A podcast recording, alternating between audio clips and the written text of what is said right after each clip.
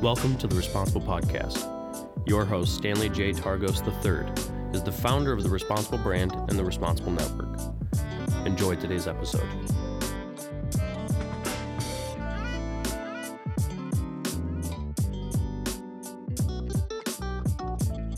Welcome to the Responsible Podcast. This is your host, Stanley J. Targos III. We're here today to discuss a great topic, and the title of this is How Wealthy People Think. And the reason I like this topic and the reason we spent so much time talking about this is for years, our organization has put together a, a napkin approach that we talk to families about called the five boxes. And the five boxes are the five areas that most people think about but work in reverse order than how they should actually be worked with in their financial lives. So, what I'm going to do today is I'm going to break this down for how wealthy people think and let all of us, myself included, understand what's different about how wealthy people think than how I think. And how can I apply what wealthy people do to my life so that I can have more control, so that I can have better success, so that I can have better stability and security moving forward in my life for me and my family? One thing is for sure between wealthy people and average people is we all have the same 24 hours in our in our day to work with. We all have the same 7 days a week, 365 days a year. It's what we do with it that makes a difference. It's also interesting to find how people can make sixty, eighty thousand dollars a year and retire as millionaires, and some people make two, three, four hundred thousand dollars a year and retire broke. So there's clearly something that's going on that's a little different than how wealthy people think. And wealth is not just a matter of size of your nest egg or balance in your account. Wealth is a mentality. And I believe that wealthy mentality is what we need to start adopting as individuals, as families, in our cities, states, neighborhoods, and in our country. If we adapt the or adopt again or adapt the wealthy mentality that we had 200 years ago, I think we're going to see the change that we want to have happen in our country for everybody, but starting with us as individuals and our own family where it impacts us the most. So the responsible brand is not trying to make everyone a millionaire and win the lottery or something like that. We are trying to get everyone to the point where they can be the best stewards of the gifts that they've been given inside their own economy so they can use them for what's important for them first and then take care of everyone else second. So we know that money is one of the biggest issues that people talk about. I think the Bible talks about money more than any other topic for a reason. It's been an it's been an issue for thousands of years. But it's not changing and it's not going to change moving forward. And it doesn't matter who's in control, who's in office, who's not in office. All of those are sidebar conversations. They do have an impact on what we're able to do with our money or how much of our money we're allowed to keep, but that really isn't the conversation today. The conversation today is how wealthy people think. And that thought process is important. So I'm going to talk about something, and I'm going to start with the wealthy person. And the question that I have is when wealthy people, and we're going to assume that everybody starting this conversation is making your mortgage payment, you're making your car payment, you're putting food on the table. This isn't how wealthy people think in a, in a mentality of scarcity. This is how wealthy people think with what they have above and beyond their basic fixed expenses or their fixed needs. So let's get into this. Once your core basic fixed expenses are covered, what do you do next? We're going to tackle this question from a wealthy perspective first. And I'm going to and I'm going to share how I came up with this. This isn't me sitting in a room one day philosophizing about what I think I want to talk about. I actually interviewed probably 15 or 20 of the top 100 or 200 financial advisors across the country when I was in my career early getting started. And I've maintained that conversation over the last 20 years with people who work with high net worth individuals to find out what do they do differently? How do they think? What strategies are they applying? Because what's good enough for people who are wealthy is good enough for me. It's good enough for my family. It's good enough for my friends. It's good enough for the people that I come across every day, the average American. So when the wealthy people have money above and beyond their fixed expenses, what's the first thing they do with it? When I asked that question, across the board, I got answers that said, invest in your family. And I thought that's an odd way to take extra money and invest it in your family. What does your family have? A mutual fund? Do you have a family foundation? Does your family own a stock portfolio? Is your family mining Bitcoin or something? What is your family doing that we can invest in? And they said, Stan, that's a great question. He said, We're not talking about investing in stocks, bonds, and mutual funds. We're talking about investing in the family. So, well, what do you mean by investing in the family? Investing in the family is taking your extra dollars and putting it in the family where the government can't control it, where it's not at risk, and where it's guaranteed to have a exponential multiplier on what it means to the next generation. They said, How do you think the wealthy people transition wealth from one generation to the next? In their stock portfolio? No, that's not the first thing they do. In an islet? Nope, that's not the first thing they do. In real estate? Nope, that's not the first thing they do. They buy an insurance program that has a tax free, protected, guaranteed benefit that goes to the next generation. That's the first thing they do, and they do it as young as possible because it's as cheap as possible to get early on. And they're not buying term insurance and investing the difference. They're buying something that's going to be there when they need it. And this responsible conversation is not about life insurance. This is about how wealthy people think. But it's interesting that you and I, the average Americans, are going to say, I don't want to do that. That sounds like a cost or a fee or an expense. Why would I waste my money? I hate insurance. Well, we just talked about we insure things of value. Go back and listen to that. So let's take the emotion out of the discussion. Let's not drive a pitchfork into the conversation and start separating people out. Let's just think of how wealthy people think and why they think that way. So, wealthy people invest in the family because it has a guarantee, it's going to be there. Currently, it's tax free. They know what's going to be passed on to the next generation. There's not a risk involved in that from their perspective they can take pennies on the dollar and get exponential growth on what they leave to their kids, grandkids, and they can figure out how to protect it. They can figure out what to do with it. They can figure out the structure to put around it, but they invest in their family first before they do anything else. We talked about the priority on wealthy people and how they value family first and foremost as well.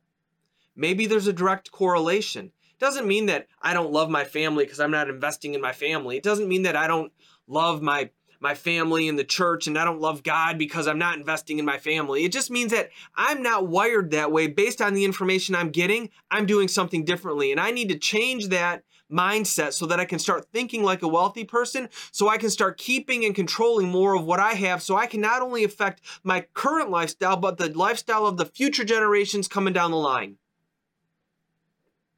So I said, once they invest in their family, they're not taking all their money and, and buying this stuff. They're, they're buying a portion. It might not even be 10, 20, 30%, whatever the number is, it doesn't matter. But the first thing they do is taking care of their family. Once they're done taking care of the family, and they have extra money because people earn money, you take care of things, you're responsible, you pay down your debt, you do all of that, and then you start having extra cash flow. The first thing you do isn't go out and buy a boat or a yacht and then figure out how to put gas in it. No, you take care of your family first. Doesn't mean you you stop going out to eat. It means you have a budget for lifestyle and you live within that means then you take care of your family. Once your family's taken care of, what's the next thing that wealthy people do? They invest in businesses.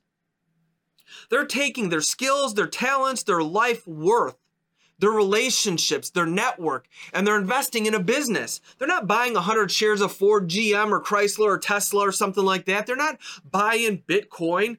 They're taking some money and they're buying percentage ownerships in businesses. Businesses that they can drive forward, businesses that they can impact, businesses that they can use their skills and talents to make it worth more than when they bought in with the expectation that every so often those businesses get sold, transitioned, or the person who you bought into buys you out. And you've taken a lump sum that you've bought into 10, 20, 30, 100,000, whatever the number is, and over a two to five year period turned it into a five to seven times multiplier and cashed out. It's not buying into a business so that you can hang your hat on it and say, I own an electric light bulb company. I own a shrimp company. I own a real estate company. I own this or that or the other. It's I'm buying in with the expectation of buying out or getting bought out and getting a lump sum. I want a large lump sum. I want to take 100,000, turn it into 200 or 500,000 in a 2 to 5 year period a lump sum because then I can do something else with that. And if I do that every three to five years, I'm going to have big lump sums coming into my economy that I can do things with. The more my net worth grows, the more I might want to invest in my family. I want to invest in different pieces of the family. I want to invest in different generations in the family. I want to set a budget aside and invest in the next businesses. Maybe I want to do two businesses at the same time. Maybe I've got a team around me and I'm starting to develop that business development team that brings opportunities to the table and they're running their own little version of Shark Tank within their family and friends and network and they're playing fair. They're not trying to rob their friends and family. They're trying to invest with their friends and family, create businesses that they can increase the lifestyle of the people around them while they're increasing their lifestyle. Wealthy people aren't greedy. Wealthy people people are the most generous people I know. They give back more ways than one. And investing in businesses is one way where they have the ability to take people they know and invest in those businesses and bring value and growth and profitability to their friends and family. So they invest in their family, then they invest in businesses after they've got those two buckets full because you don't want to have all of your eggs in one basket. You need some diversity. Wealthy people, they invest in their family, then they invest in businesses. Those two buckets are going good. When they have extra money, they get cash out of somewhere. They have extra cash flow coming because the business is producing revenue while they're waiting to get the exit strategy. Their income is increasing. They need something else to do. They need tax advantages. They need to let their money work hard for them. They're not just putting it in the bank earning 1%. They're not stuffing it in the mattress. They're being good stewards of the gifts that they're given. I think the Bible says, if I can trust you with little, I can trust you with a lot. Those are great core characteristics, character values, and integrity driven values that we need to implement. So once they've got their family and their businesses running, the third thing that wealthy people invest in is real estate. And they're buying income driven properties, properties that go up in value, properties that they can invest in. But what's interesting is you listen to the to the talking heads on TV and they're going to tell you pay cash for stuff, pay cash for your house, pay cash for your duplex, pay cash for your real estate, pay off all of your investments. Well, at a certain point, that might be right. But while you're building your portfolio, you don't need to take risks that could ruin your whole picture, but you need to understand leverage. Wealthy people understand leverage. Go talk to the millionaire or billionaire that you know. And you probably know them. You probably just don't know they're millionaires or billionaires because they're not out driving Bugattis and Lambos every day. They're driving the same kind of vehicles that you're driving. They're living in modest homes. They take vacations like you take vacations, but their skill set, their discipline, and their vision is different than yours. They're not the superstar who wants to get on the cover of Fame and Fortune magazine.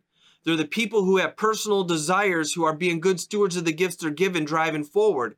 And ask them when you buy a piece of property, and it's a, a $300,000 piece of property, are you taking out your checkbook, writing a check for 300,000 to buy that building? So you can drive the value forward and sell it for 330,000 in 2 years? Make 10% on your money? No way. They're putting the least amount down to control the asset.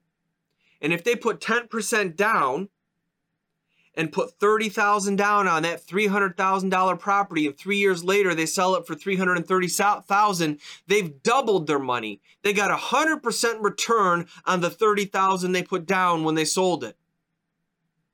And they still had access to $270,000 that they could do something else with. They had control of the cash. And I believe what Robert Kiyosaki said, and I got I was privileged to see him speak. He said, if you see a property in a neighborhood that you think of buying, don't buy one, buy 10. Well, If you got 300,000 and you buy one piece of property for 300,000, what you can't buy 10 for many years. And I'm not giving you investment advice and real estate advice. I'm just using math. Maybe on your 300,000 you buy 5 properties and you still maintain 150,000 liquidity, but you own 5 pieces of property. And in those 5 pieces of property, you've got 5 different streams of income, 5 different tax benefits maybe. 5 different depreciations maybe. When you sell them, you've got 5 pieces of property that grew by 30,000 each. You've turned a $30,000 gain into a $150,000 gain by understanding leverage, by being disciplined, by having a team around you. And wealthy people have teams around them. They're not making knee jerk decisions based on what they heard on TikTok. They've got a CPA who understands their personal situation. They've got a financial advisor who understands their specific situation. They've got a stockbroker who understands their specific situation. They've got an insurance person who understands their situation. They've got a legal person who understands how to protect it so that if they get sued, they don't lose everything that they've worked for. They have teams.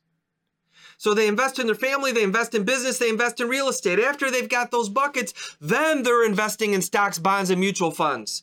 Then they're opening the E Trade account. Then they're taking the extra cash, the money that they have not as much control over, and letting someone else control the rate of return that they're going to get based on emotion or what the stock market says. And they're not taking 80% of their wealth and putting it in the market. They're taking an appropriate amount of what they have and letting it work for them differently.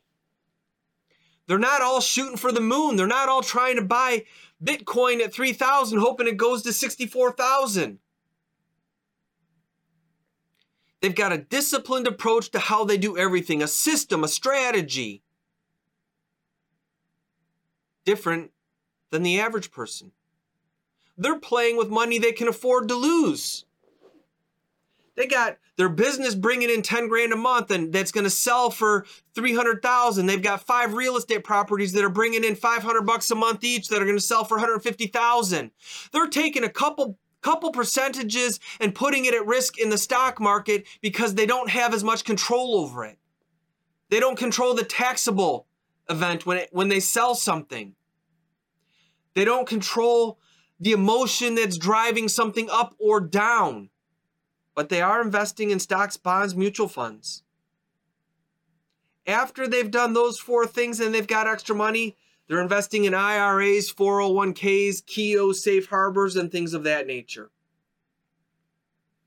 So, why do the wealthy people work from the family to businesses to real estate to non qualified stocks, bonds, and mutual funds to retirement accounts? Because they want to have more control over their money. They want to have less risk on their money. And they want the ability to pay less taxes on their money. It leaves more money for their family than to Uncle Sam or the IRS. It lets them control their money more when an opportunity comes along, like 2007. Everyone else who paid off their house wasn't able to buy low on the real estate market. They say, all of this stuff just makes the rich richer and the poor poorer. Well, it's because wealthy people think differently. If you had access to $500,000 in 2007, 8, 9, and 10, and you didn't have to go to the bank to get it out of your house, and you could buy something cheap, you might have bought 10 properties in 2012 or 15 or 18 when those properties skyrocketed or 2020 when they really skyrocketed, maybe you're selling and getting a hundred times return on your money. System's not gamed for wealthy people. The system's gamed for those people who take control.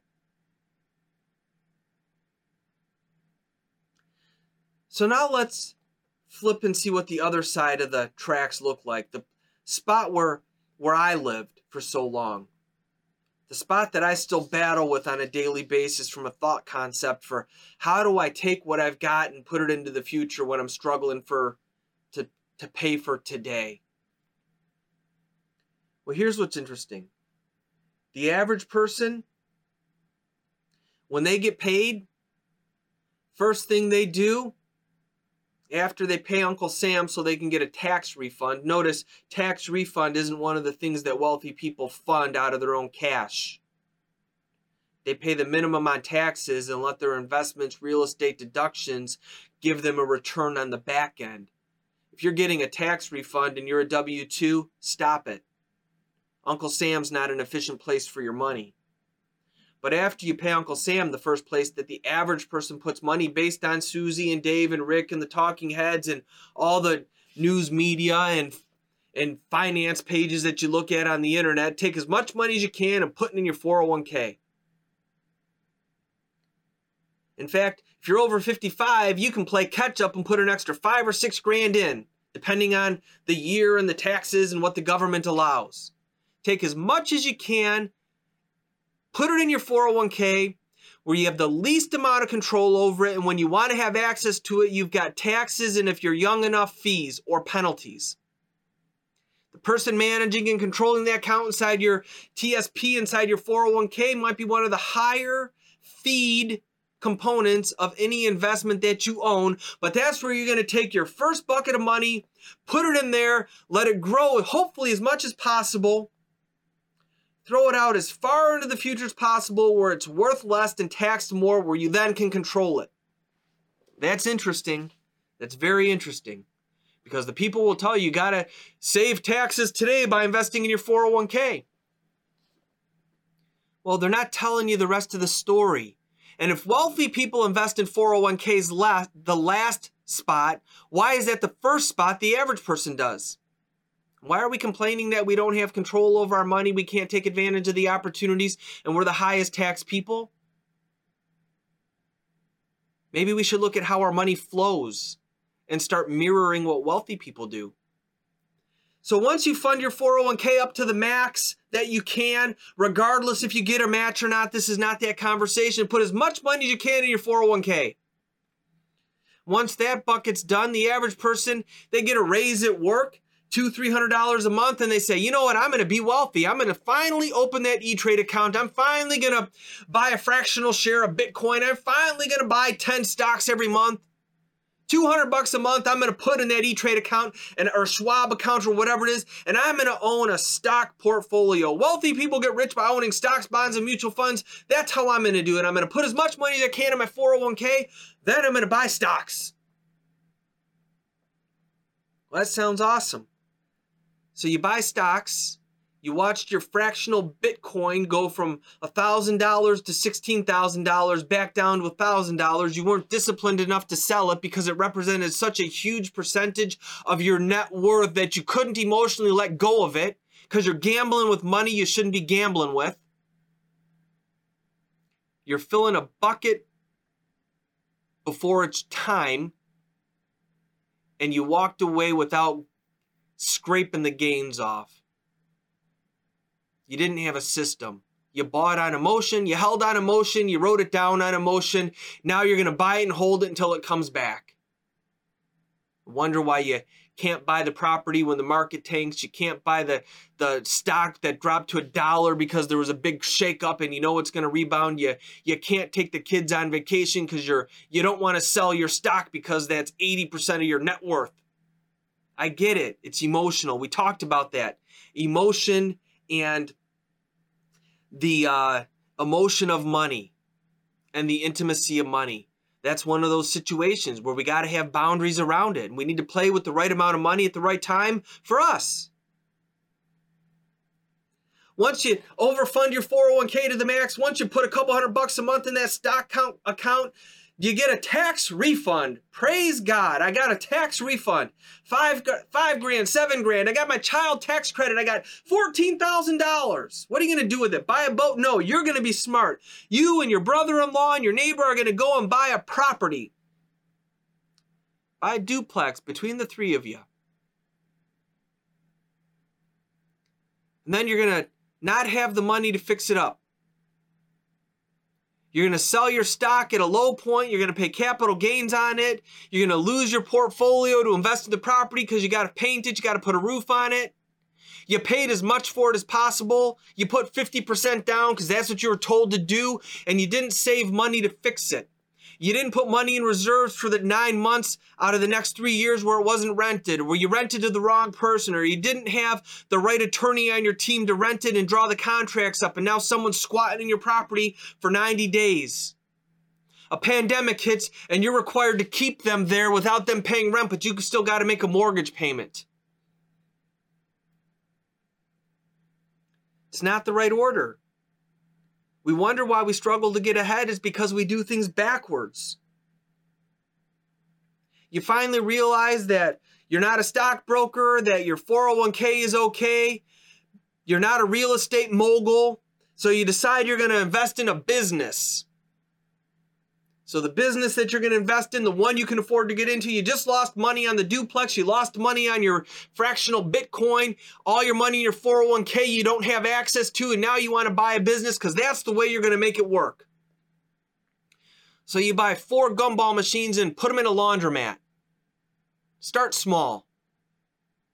I mean, you had money to buy the laundromat before you did the other stuff, but now you're just going to settle for the gumball machines in the laundromat, which is better than nothing.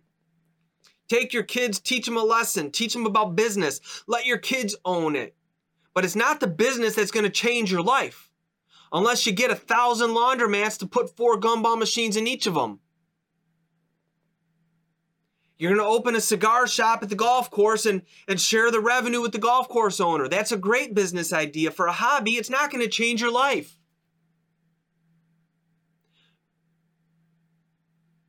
How do you manage that when you don't have control over your money? And after you've put all your money in the 401k and you don't have control over it without fees, penalties, taxes. You lost money in the market because you weren't emotional. You were emotional. You weren't unemotional. You didn't have logic behind it. You bought some property. You had to sell it at a low point because the pandemic hit and the stock market or the housing market crashed and the bubble hit and inflation hit. And now people can't pay you what you paid for because they're at 7% interest when you could have bought it at 4% interest even on an investment property. You go to sell it and you got to split the losses between your neighbor and your brother in law. Your gumball machine takes a thousand dollars to invest in for the machines and hundred bucks a month for the gumballs, and now you're counting quarters, which is fantastic. And there's a coin shortage because people don't want to use pennies, nickels, dimes because of germs or something. And now your gumball machine is going down the drain, and you say, you know what? I'm finally gonna I'm finally gonna invest in my family. Now 20 years have gone by. It's time for you to invest in your family. And it's expensive. And instead of getting a million dollars, you're able to get 400,000, which is better than nothing. And then you finally have that aha of I know why wealthy people don't invest in their family last. Why wealthy people invest in their family first at the youngest age possible. You wake up when you're 80 years old and you look back on your life and you think, I've had great memories. I've done the best I could with the information I had at the time. I wish someone would have taken the time to show me how wealthy people think so I could have at least made an educated decision on what I want for me and my family. Most people they get lulled to sleep when they start working. They're on autopilot. I'm putting money in a 401k. I'm taking a vacation. Life's pretty good. I got a $10,000 in a savings account. I'm 55 years old. My kids are out of school. I'm paying off the last parent loan by the time I'm 60. My kids moved out. They're getting married. They're starting to have kids. I got 10 years left to fund my retirement in an aggressive way. And I want to leave something for my kids. What are they going to do? Your kids want your house? Sometimes. Most of the time, no. The minute you die, they sell the house because they don't want to spend the time to fix it. And you realize the value of locking in what you leave to your family at a young age. Just because you set it up at a young age doesn't mean you have to keep it. It just means you have options and choices when it comes time to give it. Spend it while you're alive, leave it to your kids or grandkids. If your kids don't have kids and you see the end of the line, take all of your family on a huge vacation every two years to create living memories. But you can't do that if you didn't set it up in the very beginning. You're at the mercy of your circumstances. You're at the mercy of your surrounding environment. You, you are not in control. So, how does this work for the average family? The average family has less control over their money, higher risk on their money, and they pay more taxes on their money. So, we want to take what wealthy people do maybe take a zero off the end of what wealthy people are using to fund it. Maybe wealthy people are funding it with 10 grand a month or 8 grand a month. Maybe you're going to fund it with a thousand bucks or 800 bucks a month. Doesn't matter. What matters is we're starting and we're starting at the youngest age possible today. Don't wait. Start today. I love the Chinese proverb. When's the best time to plant a tree? 50 years ago. When's the next best time to plant a tree? Today. So let's take this information and let's understand that wealthy people work a certain way because they value control. They don't want risk. They don't want to pay taxes. They're not evil because they've played by the rules. They're smart because they've paid the price to have people teach them how to do things the right way to keep them in control, have less risk, and pay less taxes. Well, Warren Buffett pays less taxes than his secretary. Well, his secretary should be paying attention to what Warren Buffett does and pick his brain. It's not her. It's not his fault his secretary pays more taxes. She's probably taking as much money as possible and putting it in the 401k. Investing in Berkshire Hathaway instead of taking what Mr. Buffett does and duplicating Berkshire Hathaway in her own life.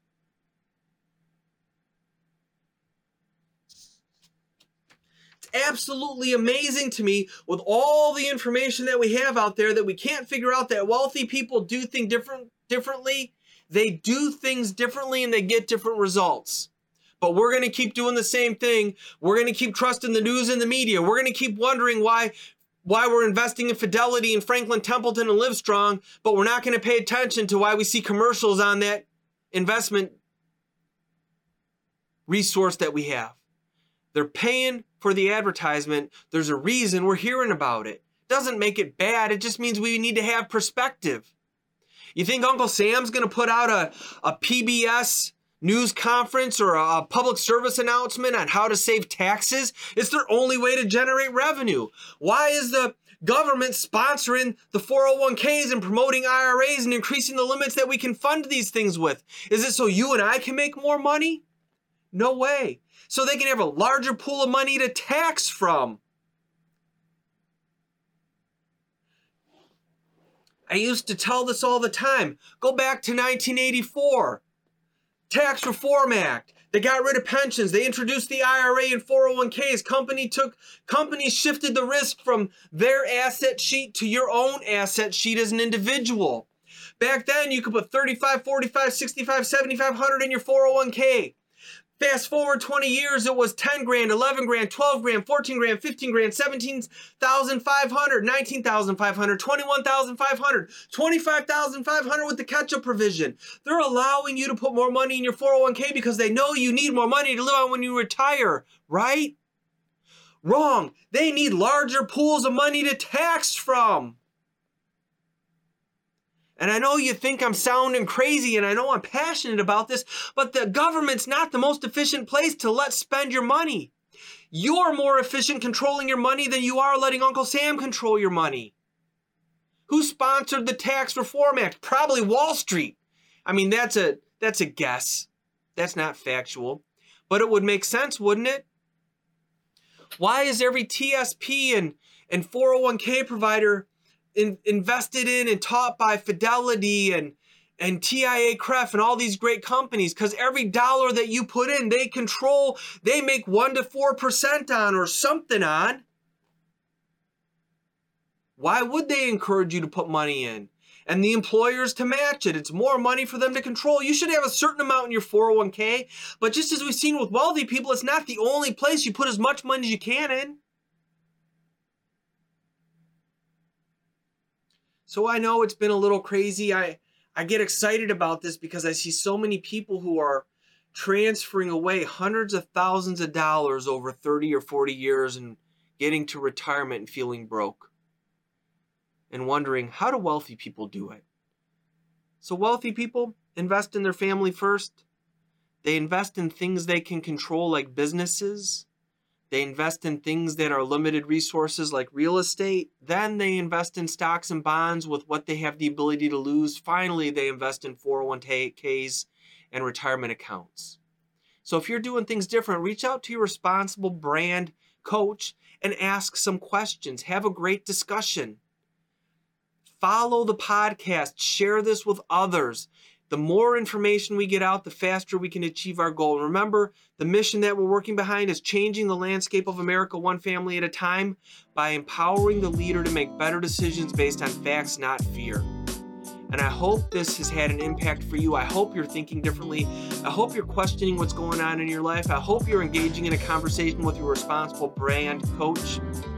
And I hope this has blessed you. God bless you and have a great day.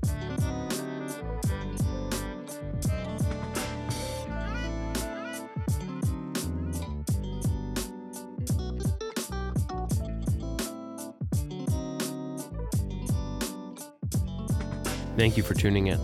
For new and relevant information just like this, follow us wherever you get your podcasts and interact with the responsible community on all social media platforms. We'll see you soon.